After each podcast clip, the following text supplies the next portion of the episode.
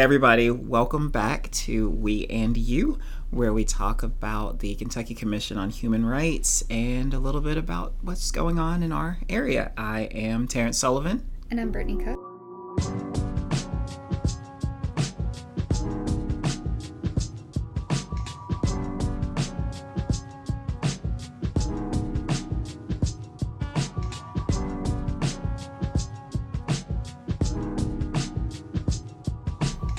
Broadcasting from beautiful downtown Louisville here in the historic Heyburn building.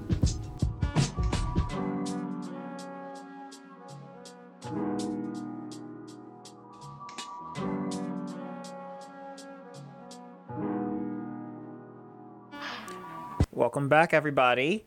Today we have a special guest, and we also have it's our second week in a row with Brittany back. Things are back to normal. um, but we Oh, what is Yeah, we are back to normal. The the gang is back together. Um, but today we have K.A. Owens. Um, K.A., do you want to introduce yourself?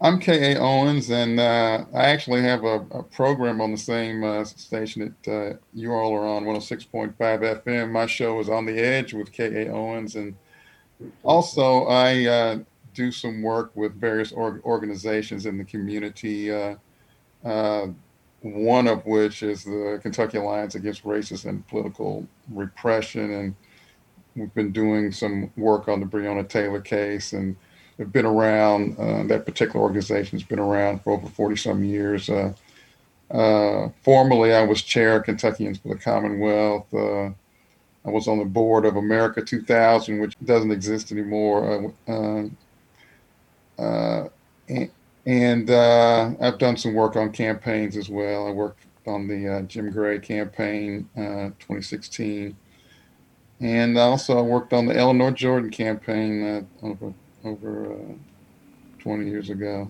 First campaign I got paid to work on. so, uh, so yes, I've done some community organizing around issues, and uh, I've done some political organizing as well. Wonderful, wonderful. So, KA, you know, I commend you because we just kind of ended up in a conversation yesterday, and um, that conversation flowed into me asking you to be on our show um, with very little preference preface of what we would be um, doing here today. Uh, so, as we had spoke about briefly before, I would love to keep this very conversational um, and just get some insight and opinions, especially in regards to your work with the Kentucky Alliance. So we had spoke yesterday regarding some of what is coming out amongst um, the discrimination against the Jewish community in these training videos within the state. Can you speak a little bit more on that? Absolutely. And uh, what I'd like to do is to read uh, a statement issued by the Kentucky Alliance on Sunday, December the 6th, at these media events we've been doing ever since the uh, Breonna Taylor case, uh, we, which we talk a lot about the Breonna Taylor case, but also sort of police issues in general. So, more issues have been brought to light regarding improper training material being used by Kentucky Department of Criminal Justice Training Instruction. More Nazi symbolism, a Sonnenrad, black sun, being used in training materials. Unfortunately, this matches up with previous issues involving Nazi concepts being taught at the Kentucky State Police Academy. Again, we want to thank the student journalists at Manual High School for their work with the Red Eye Student newspaper for breaking the story. I want to repeat our recommendation of November 29th. Governor Beshear should appoint a work group to review the curriculum and make suggestions. This work group must African Americans, LGBTQI, Muslims, Jewish Americans, Hispanic Americans, as well as whites. We must make absolutely sure the Kentucky State Police and other uh, state law enforcement organizations have not been twisted into a bulwark of white Christian nationalism. So that was our statement on that. And I understand Governor Beshear's position, because he needs to have the state police as a respected or organization. A lot of people in small towns and rural areas, they really look up to and admire the state police. In Louisville, we seldom see the state police unless there's some sort of special circumstance, as in some were called in uh, around uh, uh, protests uh, involving Breonna Taylor. So, but we seldom see them here in, in Louisville. And so he doesn't want the reputation of the state police tarnished. My feeling is the best way to avoid that is to get some folks that are not previously connected with the state police to come in and look at everything that is going on, to look at this uh, uh, Kentucky Department of Criminal Justice, uh, look at the instructional materials. Evidently, something has been going on for a period of years, and people just haven't been just haven't paid attention to it. It's, it's sort of slipped under under the radar. So, yes, uh, uh, there aren't that many police academies in Kentucky. The Kentucky State Police has one. Uh, I believe Lexington has one. Louisville has one, and there's sort of a uh, one uh, in Richmond where sort of all the small town and local uh, folks send their people to get proper police training. So we should be able to make sure that the police academies that we have in the state do a good job and that's all that people, I think, are interested in. And uh, one of the problems with the Kentucky State Police Academy, they've been teaching Robert E. Lee out of context. They've been teaching Adolf Hitler out of context. And there's just no reason for that uh, at this time, at this day and age. So um, we just need to get a handle on that. Uh, and uh, and, under, and again, we understand Beshear's position, but he's just got to get a grip on that. Right. Yeah, absolutely. So in our last episode, Terrence and I had spoke some on the desire to look at planning, but planning to create action. And this work group really seems to look like it could be something to encompass that. Um, off the top of your head, you know, what would be the plan for actions that this work group may take on? Well, uh, uh, one, you know, in ordinary times, uh, pre-COVID, uh, we would, the civil rights organization, we would take a field trip to the Kentucky State Police Academy, and mm-hmm. we would mm-hmm. invite the students from Manual High School who broke the story. I mean, kudos to them. Oh uh, yeah and so uh, uh, uh, outstanding work uh, from the students at Manual High School. So yes, we need to take a visit uh, uh, to the Kentucky State Police Academy, but the problem is COVID. I mean, you can't cram people together on a school bus, and they're you know so. But we need to take a look at the curriculum, talk to the instructors, understand what they're teaching. Also, get a grip on this sort of warrior policing that is uh, some police academies all across the country. They have these high paid consultants come in and teach a, a, brand of warrior policing where the people are the enemy. And it's uh, instead of protect and serve, it's sort of a lot of shoot, shoot, bang, bang, how to drive the car really fast and all of that. And uh, and so we just need professional policing. Uh, if you read any of the works on police science, 80%, 90% of day to day police work is social work. It really is. It's mm-hmm. closer to social work than shoot, shoot, bang, bang. And so we don't need sort of recruitment materials that that stress the shoot, shoot, run fast, uh, bang, bang, drive the car fast, grab somebody, throw them on the ground, you know, jumping fences, all of that. Mm-hmm. Yes, you have to do that. That's part of the training, but really it's the last thing that you want to do. you know, we don't want people who really join the police department to do that. Right. Right. That Local that's police. that's one question I, I had about um, policing in general, and that this training is um, a lot of the training centered around what did they call it? The warrior mentality, um, and they there's a there's a question there about should there be more focus on like you said the social work aspect of it? And it is it's good that they know how to handle themselves in a dangerous situation. That's that's important.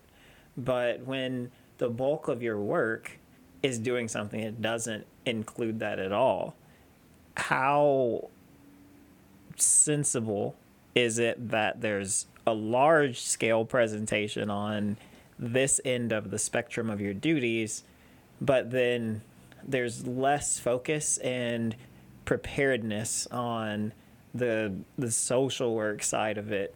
Um, it it's to me, and this this is a very bad analogy, but it's what just came to my mind. And Brittany knows I'm. I always think of some random analogy that probably doesn't work for others, but for me it makes sense. So when you go to a decent, Usually has to do with basketball. this one doesn't, but oh, I could make it basketball, but I won't. So if you go to a decent restaurant where the chef comes out from the back and is like, "Oh, how's the food?" Blah blah blah. blah. Um, to me, it seems like that's a lesser part of their job as a chef is coming out and checking on with other people on how they enjoyed the food that they prepared. It's important because they need that feedback. But they don't go to culinary school and practice 80% of the time on how to interact with customers in the dining room. They learn how to cook because that's the biggest part of their role. And so for me, why is there such a focus on the other side if the bigger part of what you're doing should be that social work piece that you talked about? Well, I think it's, you know, how American police departments came to be. Uh, you know, a lot of American policing does, particularly in the South, the police organizations sort of evolved from night watches and uh, sort of local patrols because they had this fear of slave revolt. Uh, and they had this fear of free blacks and slaves mixing and plotting to uh, uh, free themselves from slavery. So that was a great fear. And then, you know, in the 19th century, really, police departments and uh, in small cities and larger towns, it really wasn't respected in the ordinary sense of the word or considered to be professional in the ordinary sense of the word. And so the only sort of law officers that were respected, there was sort of this romance built around Western sheriffs and marshals, you know, in the Wild West, west of the Mississippi River. Then, uh, tail in the 19th century, big city police departments, uh, a lot of corruption. I'm talking about Philadelphia, Chicago, New York, Detroit, a lot of corruption, uh, police working both sides of the line, so to speak. Then the 20th century comes, police not really respected. You know, Hollywood made a series of movies, you know, called the Keystone Cops. Remember that? The key, well, the Keystone Cops and sort of these bumbling, fumbling police officers. You can look them up, and they're old series of black and white movies. And so that was the image of police. And so borderline corrupt, keystone fumbling, not professional. Then, so the 20th century, uh, there are various urges to not only professionalize the police, but change the image. You know, Hollywood comes up with Dragnet uh, uh, early on, then um, Adam 12, then, then uh, the TV show SWAT because LA uh, police department had, you know, they, they say they had the first SWAT team, they, they say, so on and so forth. So, and then you had the evolution of state police organizations from quote unquote highway patrols, right? And so you you know you had these officers on the highway on the on our you know sort of new-ish highways as the automobile became prevalent. Uh, then the highway patrols sometimes evolved in the state police, and they wanted to professionalize the state police. So, what model did they have to professionalize the state police? Where sometimes they would hire, uh, uh, in certain states, they would hire professional military officers to train the, this budding new 20th century invention uh, state police that evolved from highway patrols. And so that was sort of a, a paramilitary model to professionalize your police department. A lot of times in state police organizations, they had height requirements because they wanted the officers to be impressive. So they would have height requirements, uh, you know, like five foot 11 at least, because you were out on the highway alone. So they wanted a guy, and of course, be a white guy with six feet tall, with broad shoulders, uh, uh, you know, with a you know with a pressed uniform, erect posture. So uh, a lot of times on this military model, they had state police barracks. You know, you had the former military officer officers sort of professionalizing the state police on a military model. So hiring guys six feet tall, 200 pounds, broad shoulders. So, uh, uh, and so you're trying to professionalize. And so when you professionalize, what model was chosen? It wasn't the social work model. So that's where I'm going with. So when they mm-hmm. chose to professionalize policing, uh, particularly state police, it wasn't the so it wasn't the model that was chosen. So here we are, the civil rights movement, uh, the anti war movement. And a lot of people equated the civil rights movement and the anti war movement with disorder or crime, which they weren't. That is, the civil rights protests and anti war protests. It's not crime, it's not disorder, it's people standing up for their rights or demanding social change. And so people wanted uh, some people wanted their police departments to become more militarized to deal with what they saw, some people saw as disorder mm-hmm. or threats to uh, uh, the established system or the established hierarchy. Which we've seen quite a bit here in Louisville.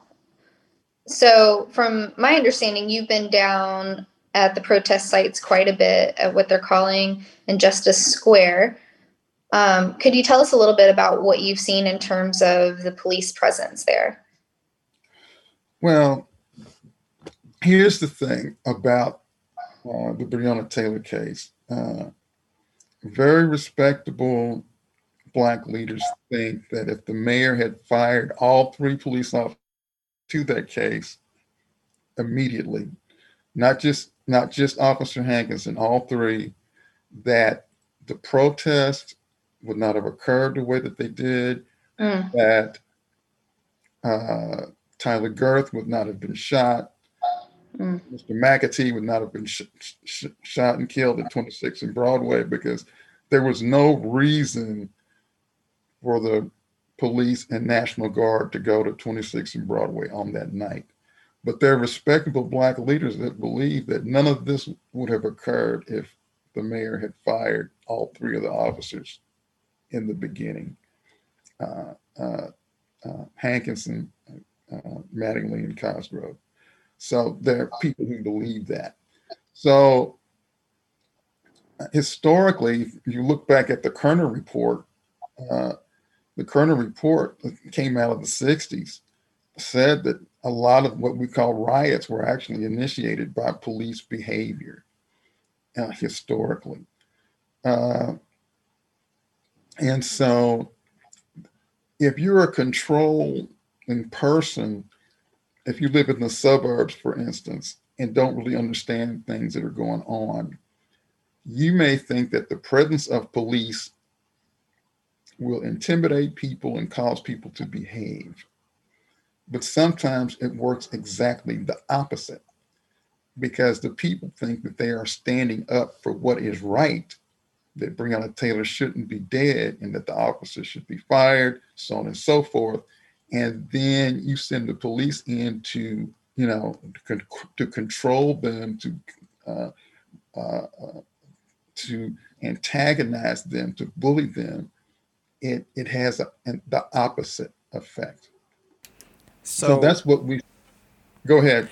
So, a question I thought of as you were talking about that, um, going back to the training and the um, just the the types of training that was being taught for state police.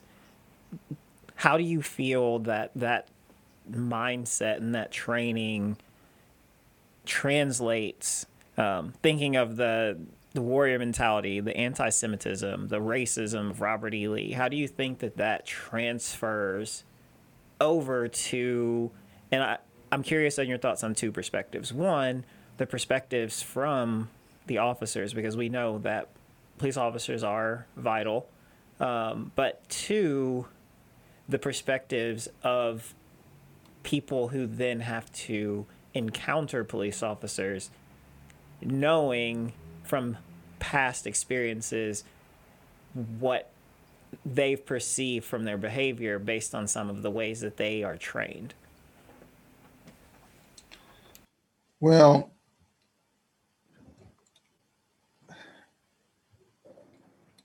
the police are sort of one aspect of a failed system from the point of view of a lot of black, black, the brown, poor folk.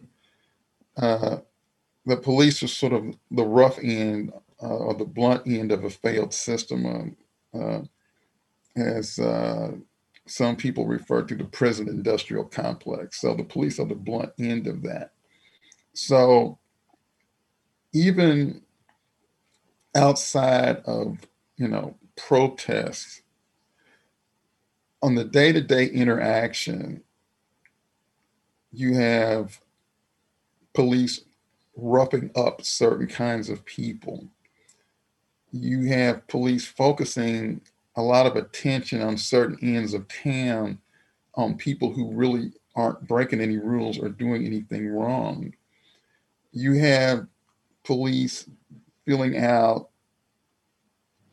uh, police reports with false information on them on a regular basis. You have police putting incorrect information on warrants on a regular basis.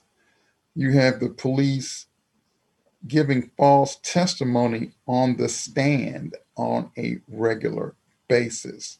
You have black, brown, and poor people you know, going to jail for things they didn't do, pleading guilty for to things they didn't do, ending up with criminal records and not able to fulfill their potential, uh, going to jail and prison being criminalized, coming out of jail not being able to vote, uh, not able to affect their own destiny uh, because they're not able to vote or not able to create wealth uh, and so it's a system of oppression that the police are merely the blunt end of.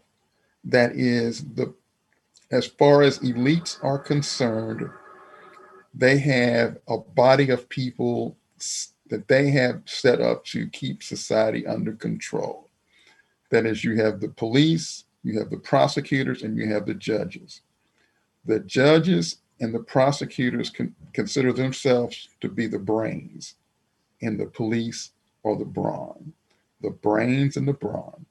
And so, as far as the brains and the brawn keep society under control uh, on behalf of, you know, elites. So, but black and brown and poor people are simply not satisfied with the system as it exists and so the, the, the question becomes what is the purpose of policing in the 21st century? That is a there's a professor at the University of Eastern Kentucky University on the phrase, uh, uh, and I wish I remembered his name. He came to Louisville to speak, but he he he wrote a piece that said the purpose of American police is to control dissent, not crime, and he caught a lot of heck for saying that.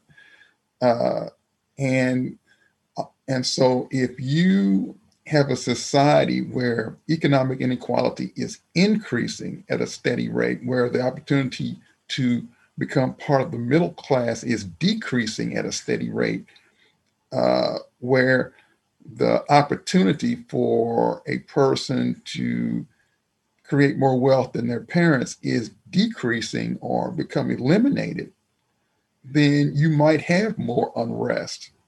And elites are aware of that.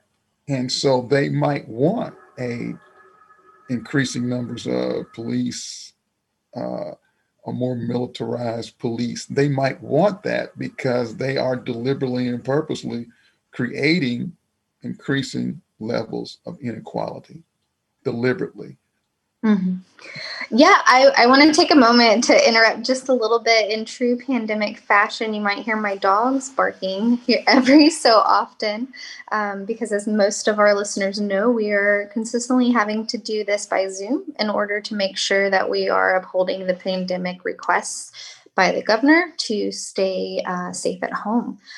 Um, I also kind of wanted to jump back over to the work group in itself. Um, you know, we're talking about representation and lack thereof. And so you know, for anyone that's listened to us ongoing, I have a two part question. um, one being, how do you feel about also including persons with disabilities as a representative group in there, whether it be physical disabilities or mental disabilities, which we're seeing a lot of concerns with in terms of that presence alongside any policing of areas? And then the second part would be who um, as the Kentucky Alliance or, or spokesperson for them right now, um, do you all propose appointing this work group?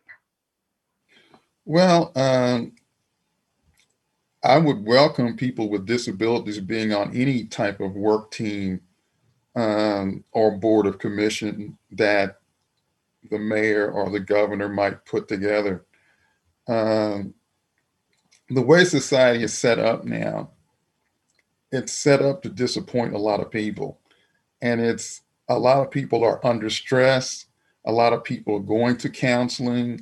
A lot of people are on uh, mood stabilizers or psychotropic mm-hmm. medication just to cope with the world that they live in. You've got all these soldiers coming back from uh, Iraq and Afghanistan with post traumatic stress disorder. Some of those folks are in treatment. Some of those folks are on uh, mood stabilizers. And so we can't rule all of these people out of positions of uh, decision making uh, and responsibility. Uh, and there are, as I say, it's a high stress society um, where there's a lot of pressure put on people to excel, to achieve, but opportunity is is is decreasing, not increasing in this country. A lot of people think that the United States is the only country in the world where you have an opportunity to create more wealth than your parents. No, the United States is about 10th or 12th on that list. About 10th or 12th. There are other countries that provide uh, more of an opportunity to create more wealth and have a better quality of life than your parents. United States has not been number one on that list for a long, long time. So uh, people are in counseling, and people that are not in counseling need to be, but they're afraid they'll be stigmatized if they if they do and they tell anybody about it, and uh, and so they're uh, uh so yes. Uh,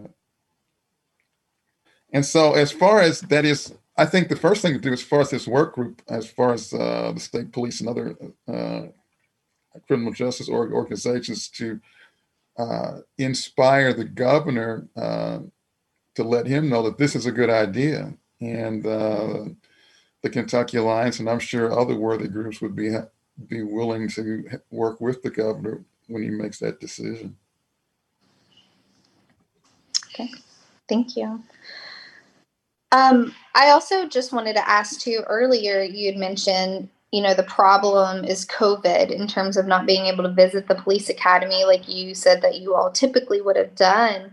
Um, do you feel like government program and, and even business uh, oversight is harmed by this pandemic?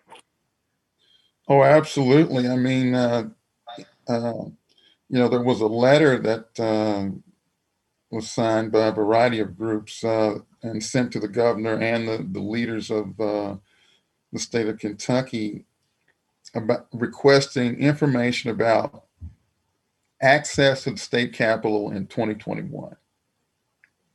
Because ordinarily citizens go to the state capitol uh, during the session, they go to uh, lobby their state uh-huh. representatives. Uh-huh. You have grassroots lobbyists as well as uh, paid lobbyists. Uh, uh-huh. There's a whole culture of that uh, that exists during this the session, and so people go to to uh, not only speak with uh, their elected officials, but they go to Frankfort to speak with the bureaucrats uh, that are getting paid to run the government.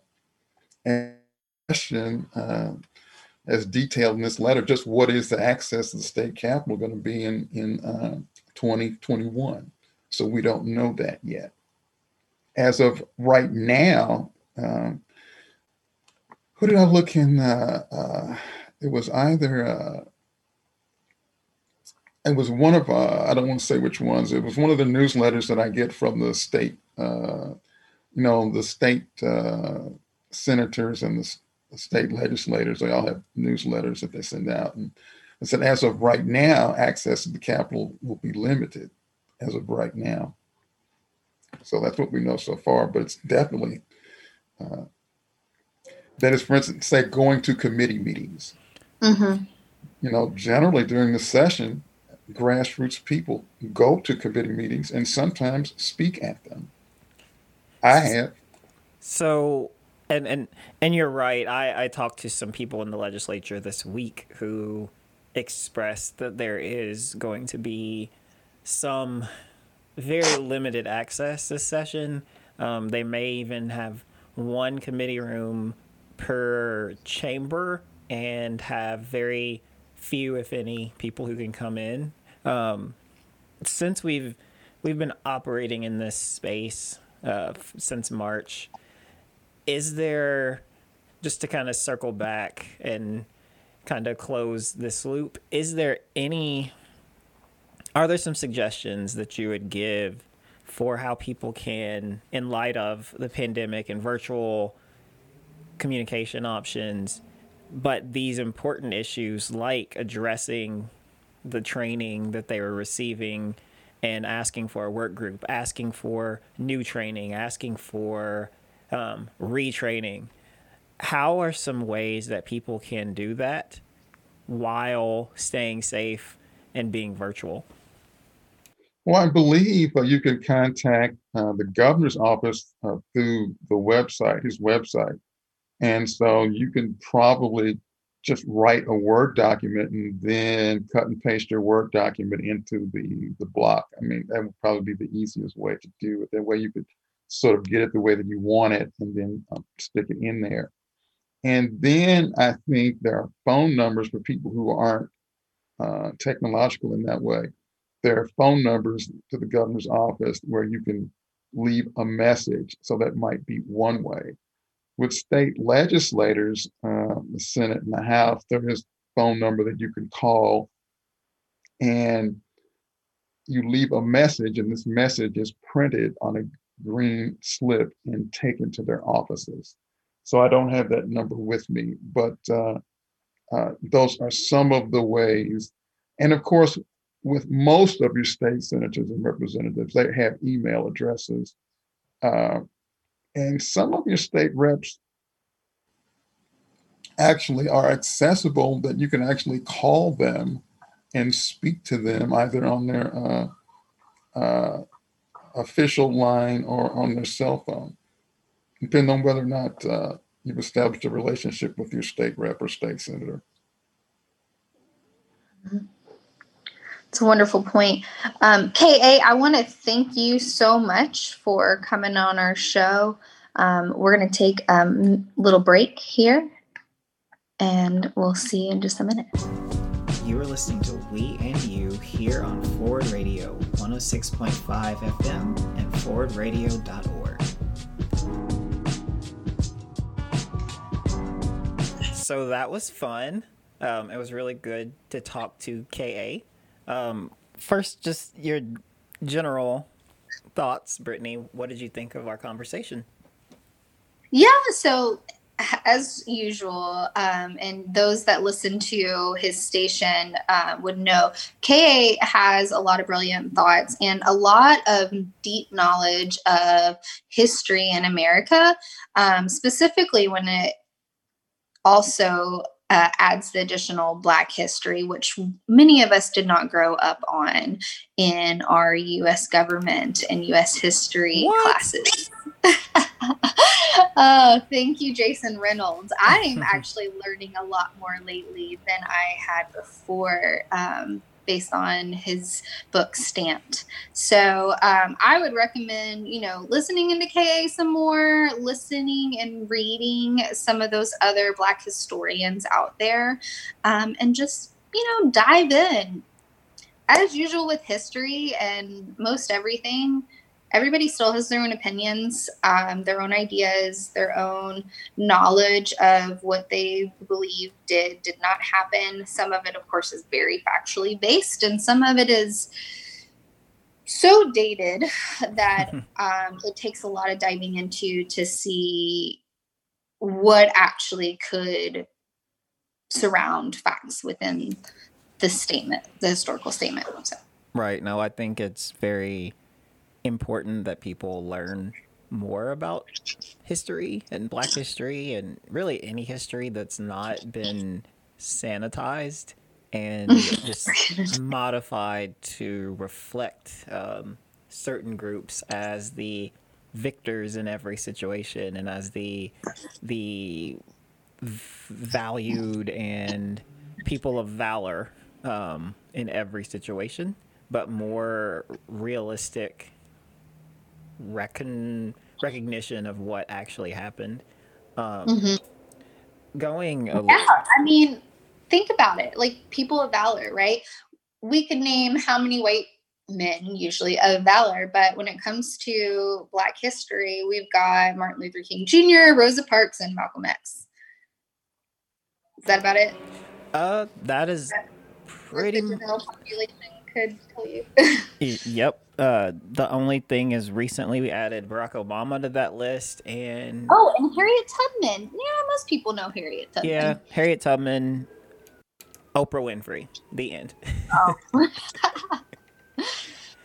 so, I, I, I wanted to talk about sirens? you want to talk about sirens? Yes, I definitely want to talk about sirens as as they go by. Um, but part of talking about sirens is it, just to reflect back on our discussion about the police training. And I wanted to circle back about just the the contents of the training. And before we talk about that, I wanted to read the statement from our office, the Kentucky Commission on Human Rights, about that training. And then also reiterate that after further um, instances of this came out, that we we stand by everything that we said, but also we definitely recognize and push for some change in what is being used as training and really retraining some of those people who took those classes. Um, so I'll read what we put out and then we can comment on that for everyone. So the training materials used by Kentucky State Police, the very organization and profession entrusted with protecting Kentuckians from violence and hatred were abhorrent. In a time where the actions of police officers are being openly questioned, the existence of these types of values being instilled in our state police force definitely shocks the conscience and further raises concerns around the culture and purpose of the police force. The police, by their very sacred creed, are supposed to be there to serve and protect us all. It is not unreasonable, however, for some groups to question that creed and its practice, with the department's open and obvious flirtation with the likes of Adolf Hitler and Robert E. Lee. Anti Semitism and racism of any kind should not be promoted within the ranks of those tasked with protecting and serving all of us within the Commonwealth of Kentucky. Our police forces should instead be focused on improving community relations and facilitating trust that they are there to serve all Kentuckians and not just a select few. We call on Kentucky State Police to not only publicly denounce these trainings and swiftly identify and correct the impetus for their inclusion, but to also commit to renewed focus on racial and, eth- and ethnic equality and fairness. We ask that they publicly explain this commitment and work with us to develop a plan for moving forward in a manner that develops more inclusive and sensitive practices. Lastly, we ask that any cadet receiving this training be trained with our co created and more culturally aware practices. As an agency focused on equality and charged with eradicating discrimination and hatred, we are disheartened as this type of behavior and training is beyond the pale. As Kentuckians, we are outraged, but as people and humans, we are understanding. We are understanding in the sense that we know we all make mistakes, but we also implore you to work with us in correcting them and providing a more safer and tolerant Kentucky. So, what what do you think from that, Brittany? I mean, I one, of course, think that I completely back the commission statement, not only as an employee, but also someone that is consistently there to assist in enforcing human rights.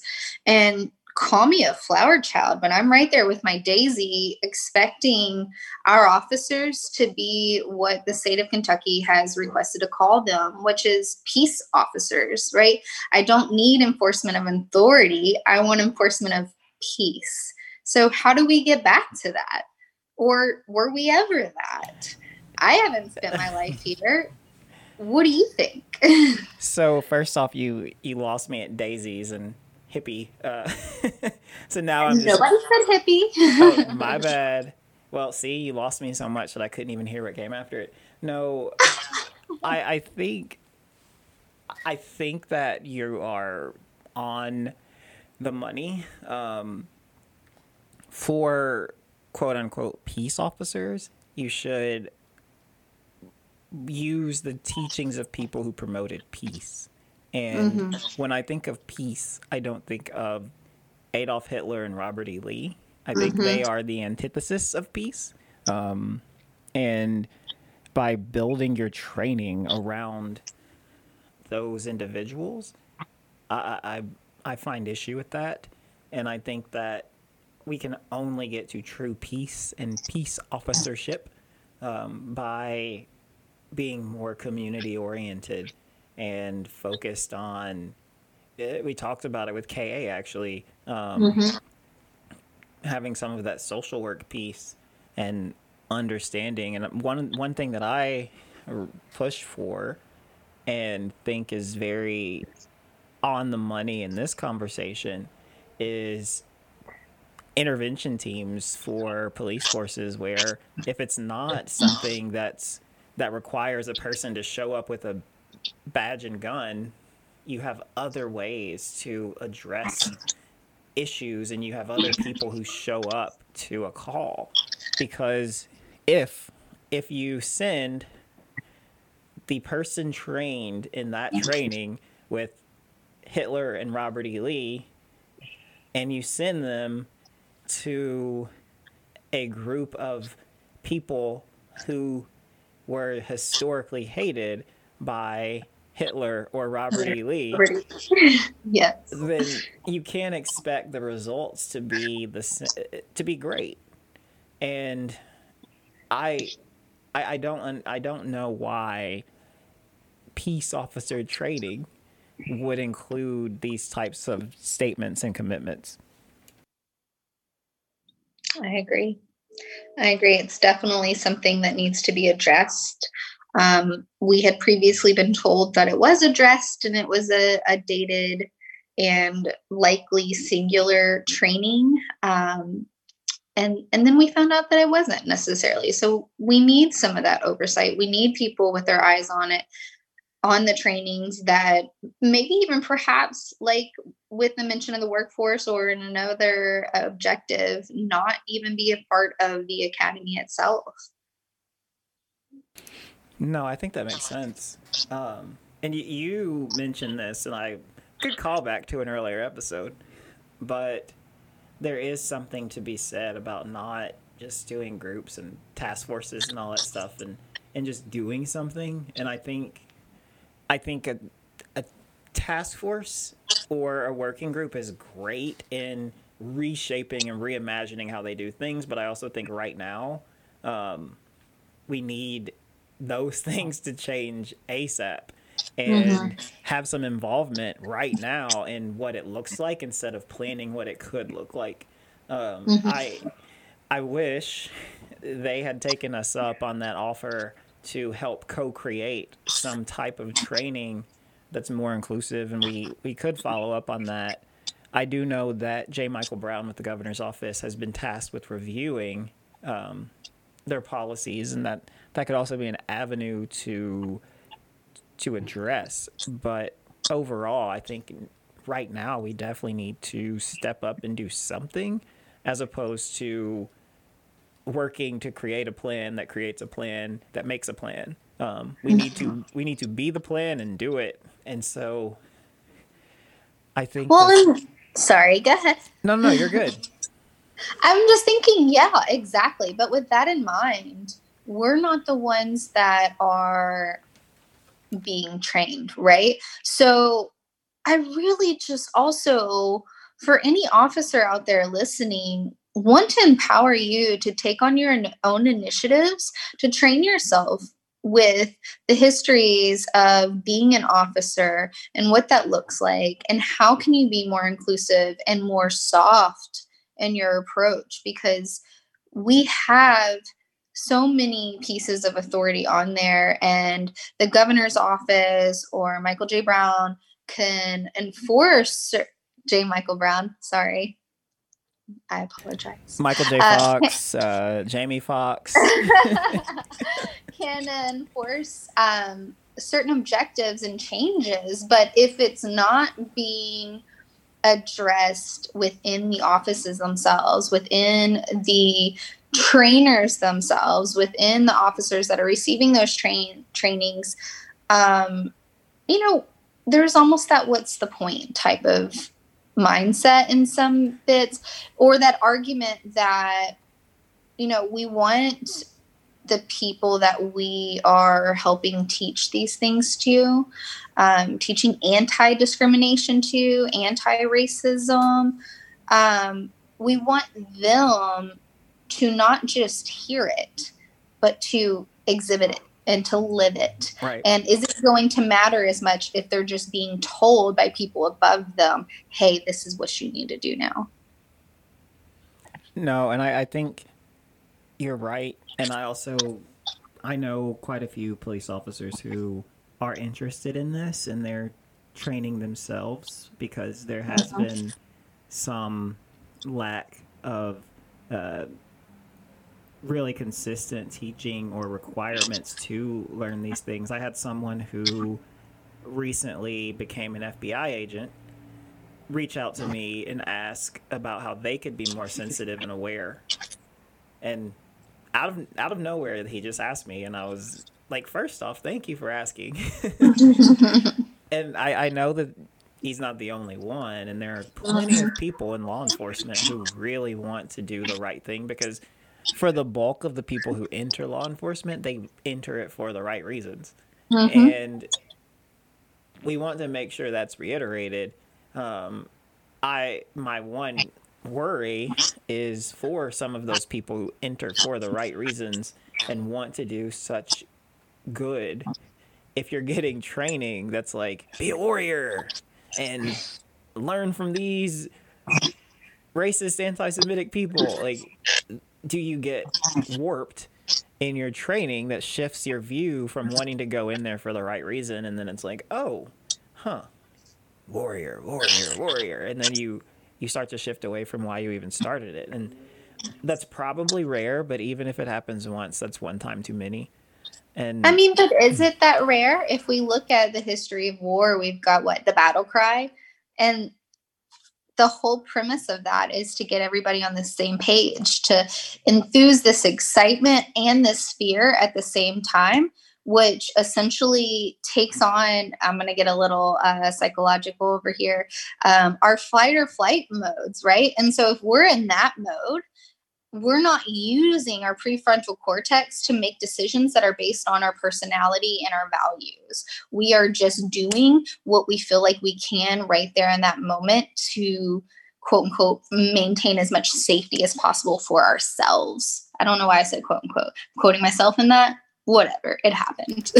you know, Michael J. Fox. Look, no one ever said I was perfect. they didn't. Well, they should have um, no, I I think there there's definitely a lot of that, but and what I'm mm, was saying was for the people who come in completely pure if you are exposed to all of these suggestions that maybe you shouldn't be then maybe that then changes your view in approaching the job before you even get to start it. And so even if that happens once, that's way more than it should. And so we need to make sure that people are careful and considerate and inclusive and thoughtful and all those other words that mean that you look into every possible outcome and scenario when you're putting shaping the minds of people who are going to be enforcing our laws. Sounds great. Um, and in terms of all of those adjectives, I just want to promote to be equitable. Yep. Be equitable and be smart. so thank with- you all for listening. You'll hear us again next week. As a reminder, any views expressed on the program do not represent those of Forward Radio or its board of directors. The music you hear throughout this recording was produced by Esquire Music alongside Spice Productions.